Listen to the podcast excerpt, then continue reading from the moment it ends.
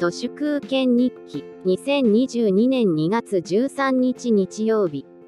Google マップに書き込まれるこの近所のど田舎にある飲食店への最近のコメントが荒れていてちょっとした不衛生やコロナ感染対策ができてないことへのやたらと厳しい評価がかなり見られます。田舎だからって見過ごされるっていうことがなくなりました。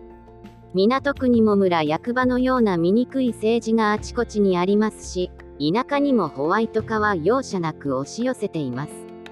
超絶スーパーフラット化です。昔はそんなことを期待する客なんてまるで来なかったはずのど田舎ののどかな飲食店も今は少しでも汚いと通りすがりのアホな一元の観光客から最低の評価をバンバン食らっていて本当に気の毒です。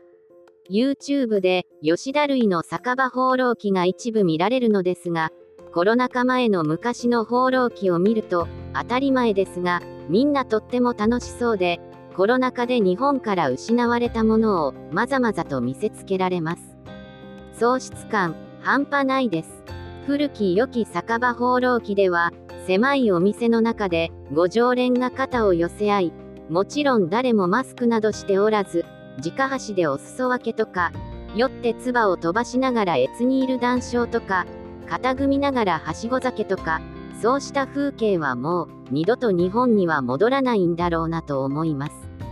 コロナ禍で自由な酒場放浪が2年近くも失われて、もはやご近所で思う存分は飲めなくなってしまったエタノール依存症の人々が、その分増えた宅飲みでエタノール依存症を一人こじらせており、最近の泥酔犯罪者は、すこぶる破滅的になってきました。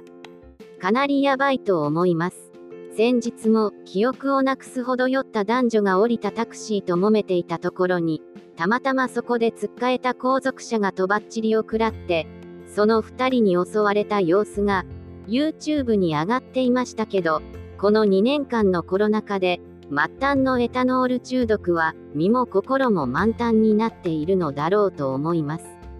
イタリアの人生観を表すのによく使われるマンジャーレ、カンターレ、アモーレ、日本語にすると食べて、歌って、愛してるうちに終わる一生ってのがありますが、アフターコロナ以後の日本の場合は、ひたすら、エタノーレ、エタノーレ、エタノーレ。